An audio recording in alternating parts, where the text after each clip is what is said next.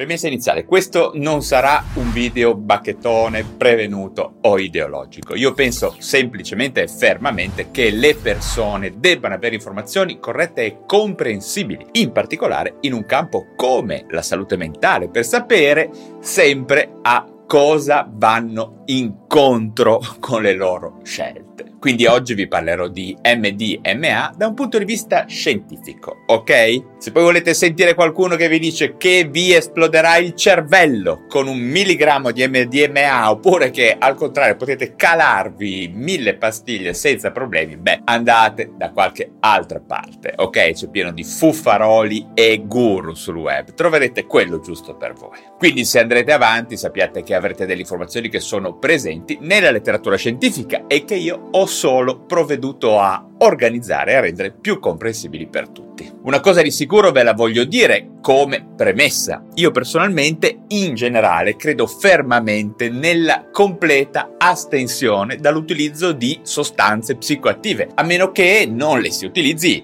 a scopo terapeutico e sotto controllo medico. Lo ripeto, medico, che vuol dire insieme ad un medico con cui stabilire una relazione di aiuto nel contesto di un intervento terapeutico. Ok? Ah, ancora una cosa importante. MDMA significa 3-4 metilene di ossimetanfetamina. Ma non vi tormenterò con questa parola complicatissima, per cui dirò solo MDMA o ecstasy, d'accordo?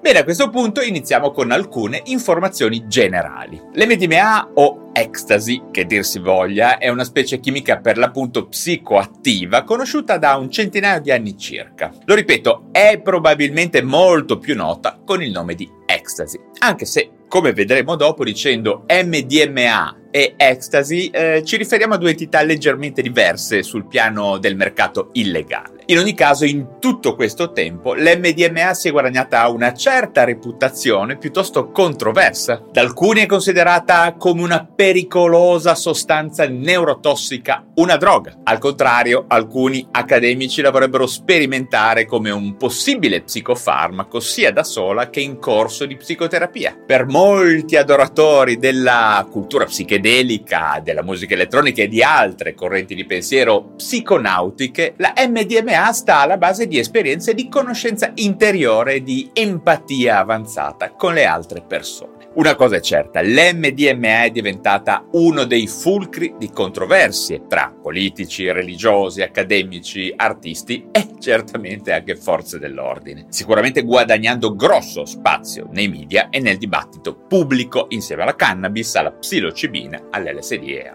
altre sostanze che potrebbero entro poco tempo ridare nuova vita alla rivoluzione psichedelica della psichiatria e forse della società più in generale. Come ulteriore premessa generale anche Importante dire che la classificazione di queste e di altre sostanze psicotrope come sostanze illecite e controllate non ne ha sicuramente impedito l'uso massiccio a scopo ricreativo, in particolare nell'ambito dei grossi party e delle feste di musica elettronica in giro per il mondo. Infatti l'ecstasy è sicuramente una delle sostanze psicotrope più popolari in questo senso, utilizzata a scopo ricreativo in tutto il mondo, dall'adolescenza alla vecchiaia. Bene, in questo video ho intenzione di parlarvi di molte cose che riguardano l'MDMA, l'ecstasy, sia la sua storia, il suo meccanismo d'azione, i suoi effetti i pericoli e certamente anche i possibili sviluppi in una direzione di ricerca che la potrebbero far diventare a sorpresa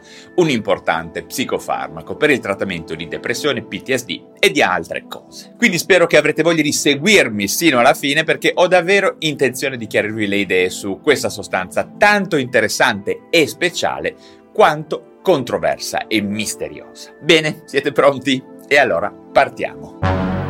Iniziamo quindi dalla storia dell'MDMA, che venne sintetizzata per la prima volta nel 1912 dal chimico Anton Collish, che all'epoca lavorava per l'azienda farmaceutica Merck. In quel periodo la Merck aveva interesse nello sviluppo di sostanze che potessero bloccare alcune forme di emorragie e quindi Collish sviluppò una preparazione di un analogo dell'idrastinina, una molecola sul mercato di proprietà della Bayer che chiamarono metilidrastinina. L'MDMA, che appunto è l'acronimo di quella parola molto complicata che vi ho detto all'inizio, era un composto intermedio nella sintesi di questo ipotetico anticoagulante. E ovviamente all'epoca la Merck non era per nulla interessata all'MDMA in sé. Anche se per qualche ragione il 24 dicembre 1912 la Merck depositò due domande di brevetto che descrivevano sia la sintesi dell'MDMA che poi della sua successiva conversione in metilidrastinina, qualche cosa evidentemente stavano sospettando. Infatti molti documenti della Merck e diverse testimonianze dicono chiaramente che molti ricercatori tornarono più volte su questo composto. Nel 1927 Max Oberlin uno di questi ricercatori arrivò alla conclusione che gli effetti dell'MDMA erano particolarmente potenti sul sistema nervoso centrale. Anni dopo, nel 1952, Albert von Schor eseguì altri test tossicologici durante la ricerca di nuovi psicostimolanti. E poi di nuovo nel 1959 Wolfgang Frustorfer fece altri test farmacologici sempre durante la ricerca di stimolanti. E si sospetta che questi test vennero per la prima volta fatti anche su volontari umani questa volta.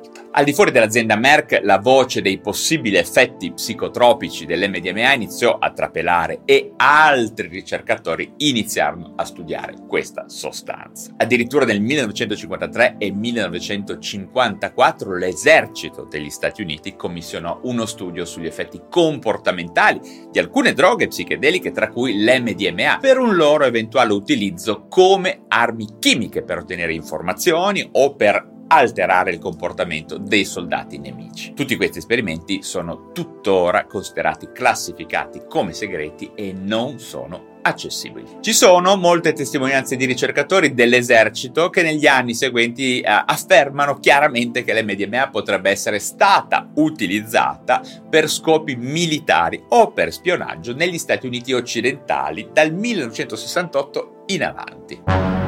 Invece, cambiando proprio scenario, è interessante vedere come le informazioni circa le proprietà psichedeliche e di sballo dell'MDMA trapelarono anche in ambienti criminosi. Infatti, un rapporto dell'FBI dell'agosto 1970 indicava che l'MDMA stava prendendo piede come droga ricreativa nell'area di Chicago e All'inizio, pensate, l'MDMA era inizialmente utilizzata come sostituto di un suo analogo, l'MDA, che all'epoca era una droga molto popolare tra i consumatori di psichedelici. E per rimanere nel campo della rivoluzione psichedelica, vediamo che il chimico e psicofarmacologo americano Alexander Shulgin, una piccola leggenda nel campo della psichedelia, iniziò a occuparsi di MDMA nel 1965 e con le sue ricerche sulla sintesi e sugli effetti della sostanza sostanza, ritenne di aver avuto un ruolo nella comparsa dell'MDMA Chicago e in seguito in tutti gli Stati Uniti, intendo da un punto di vista di spaccio. Ma la storia di Shulgin è molto interessante. Infatti Alexander Shulgin sentì parlare per la prima volta degli effetti psicoattivi dell'MDMA intorno al 1975 come di un'esperienza simile all'anfetamina e poi intorno al 1976 sempre Shulgin sentì nuovamente parlare di questi effetti da una studentessa della San Francisco State University. Tutti ne parlavano in termini di un'esperienza emotiva molto positiva.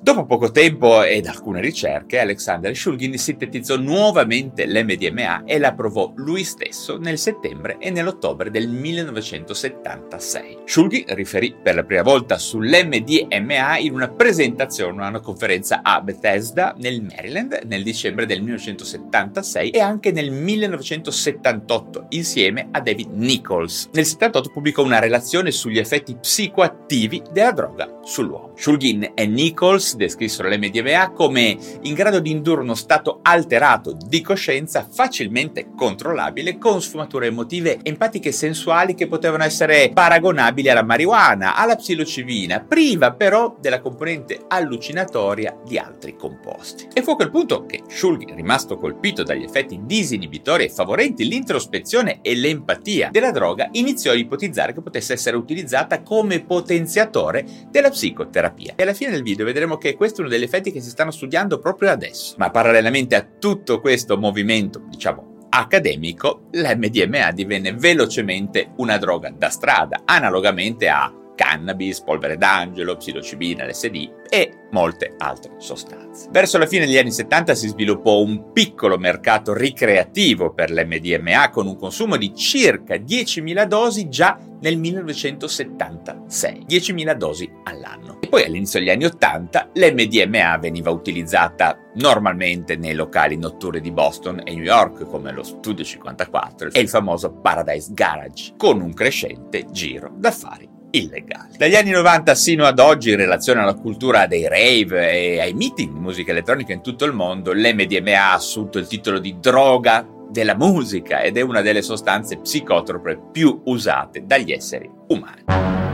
E questa è una breve storia della sostanza. A questo punto la seconda domanda è come agisce l'MDMA? In che modo interagisce con il nostro cervello? Nell'essere umano l'MDMA, volendo essere molto generali, aumenta rapidamente la quantità di serotonina nella fessura sinaptica dei neuroni serotoninergici, inibendo la sua ricaptazione. L'MDMA induce anche un significativo rilascio diretto di noradrenalina e vediamo che tipicamente l'MDMA si lega sia al trasportatore presinaptico di serotonina, appunto il SERT, ma anche della noradrenalina, il NET, e anche della dopamina, il DAT, inibendone la ricaptazione quindi di tutti questi e tre neurotrasmettitori, sebbene la serotonina sia l'azione prevalente. In realtà l'efficacia della inibizione dell'MDMA è massima nei confronti della serotonina, un pochino meno della noradrenalina e molto molto minore nei confronti del DAT, quindi della ricaptazione della dopamina. Di conseguenza una maggiore quantità di serotonina e anche di noradrenalina rimangono a disposizione dei tessuti di alcune aree del sistema nervoso centrale. Inoltre l'MDMA si lega anche come diretto agonista di molti altri recettori, 5HT1A, 5HT2A, il 5 HT2B, la 5HT2C. Ma non solo, abbiamo anche recettori alfa 1, alfa 2, recettori beta adrenergici, recettori D1, D2 per la dopamina, recettori muscarinici, istaminici e anche i recettori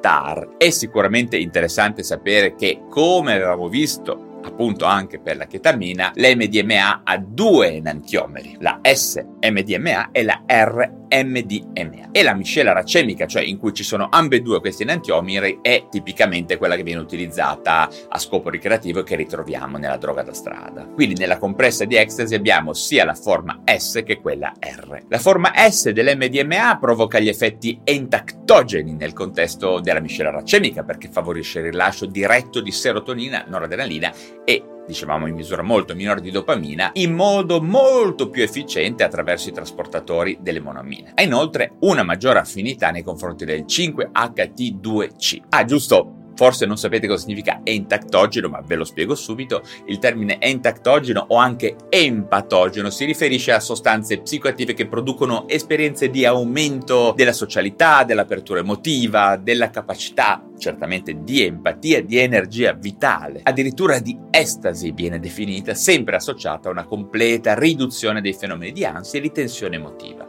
Passando invece all'altro enantiomero, vediamo che la R-MDMA presenta un notevole agonismo nei confronti del 5-HT2A, che presumibilmente contribuisce alle lievi allucinazioni e alle dispercezioni psichedeliche indotte da alte dosi di MDMA nell'uomo. Se vi ricordate all'inizio vi ho detto che sul piano del prodotto presente sul mercato nero, sul mercato criminale, il termine MDMA e ecstasy si riferiscono a due cose un pochino diverse. Infatti l'ecstasy sarebbe l'MDMA tagliato con eh, alcuni eccipienti e soprattutto con caffeina e anfetamine di vario genere. E questa associazione ha come risultato un effetto più intenso ma anche maggiori effetti collaterali. Ma quali effetti mentali comportano tutti questi meccanismi di interazione con il nostro cervello. Allora, io inizierei un attimino sul piano fisico, infatti a questo livello abbiamo molte conseguenze tipiche, aumento della pressione sanguigna e della frequenza del battito cardiaco, aumento della temperatura corporea e incremento della sudorazione, sensazione di caldo e freddo che si alternano in maniera casuale, spesso bocca asciutta, abbastanza frequentemente si percepisce una tensione della mascella con la tendenza al digrignamento dei denti quasi sempre presente una certa irrequietezza motoria che viene percepita però come sintonica e tutto sommato piacevole. A livello degli effetti mentali, invece diretti, abbiamo nuovamente molte conseguenze abbastanza tipiche e piacevoli. Intensificazione delle percezioni sensoriali a livello dei colori, dei suoni, della percezione cutanea, lievi distorsioni visive, sensazioni di sentire la musica e le parole degli altri in maniera più intensa e partecipata, la percezione del tempo cambia, è quasi sempre presente una maggiore sensibilità verso le proprie emozioni. Si sperimenta euforia, fiducia, felicità, disinibizione, socievolezza e loquacità. Si sentono sentimenti di intimità con le altre persone, una sorta di fiducia di fondo che porta a relazionarsi con maggiore intensità e alle volte favorisce la tendenza ad avere rapporti sessuali, diciamo, poco consapevoli. Certamente è sempre presente una forte riduzione dell'ansia, delle paure, dell'aggressività, quindi tutte sensazioni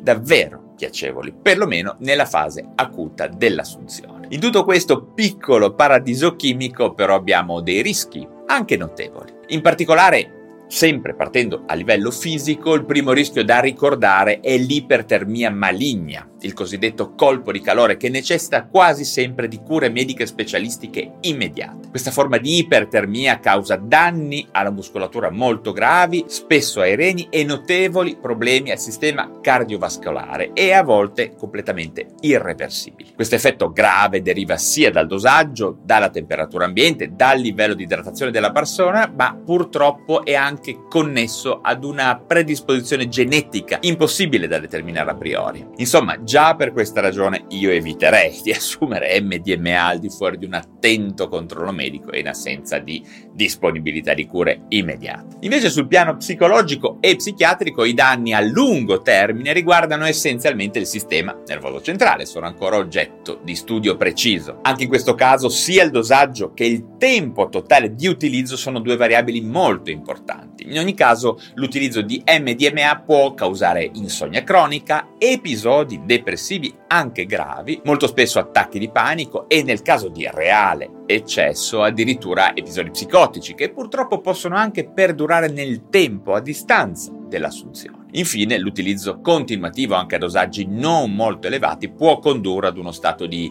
stress psicofisico generale e cronico dovuto a un eccessivo affaticamento, alla carenza di sonno, eh, a un sonno che peraltro che sia efficace nel riposare, ma anche un'ipertensione cardiovascolare e a un calo del peso corporeo che alle volte è anche molto importante. Ma sul piano della pericolosità vi faccio vedere il solito schema di David J. Nutt sulla pericolosità globale delle droghe. Ecco segnata qui la posizione dell'ecstasy. Ricordate sempre che in questo grafico vengono prese in considerazione tutte le dimensioni di pericolosità, ok? Ma per saperne di più vi metto da qualche parte il video che spiega bene questo grafico. In ogni caso, anche se non è una droga tra le più pericolose, come potete vedere, è senza dubbio una sostanza che richiede notevole attenzione e non dovrebbe essere assunta a scopo ricreativo in un possibile futuro forse solo come farmaco, se gli studi ci daranno conferma della sua utilità in psichiatria, ma questo vedremo dopo. Insomma, in ogni caso, così come non si mangiano gli altri psicofarmaci come caramelle, allo stesso modo, se l'MDMA effettivamente diventerà un farmaco, non andrà abusato, ok? Dico questo perché allo stesso modo della cannabis e di altre sostanze, la chetamina, le persone pensano se fa bene per alcuni disturbi, allora posso assumerla sempre, oppure se è naturale, oppure se è divertente, insomma. No, non è così, non è per nulla così. E la regola è che non si assumono sostanze psicoattive per divertirsi. Il gioco non vale la candela. Poi che vi devo dire, non sono vostro padre e il mio obiettivo è che sappiate come stanno le cose, ok?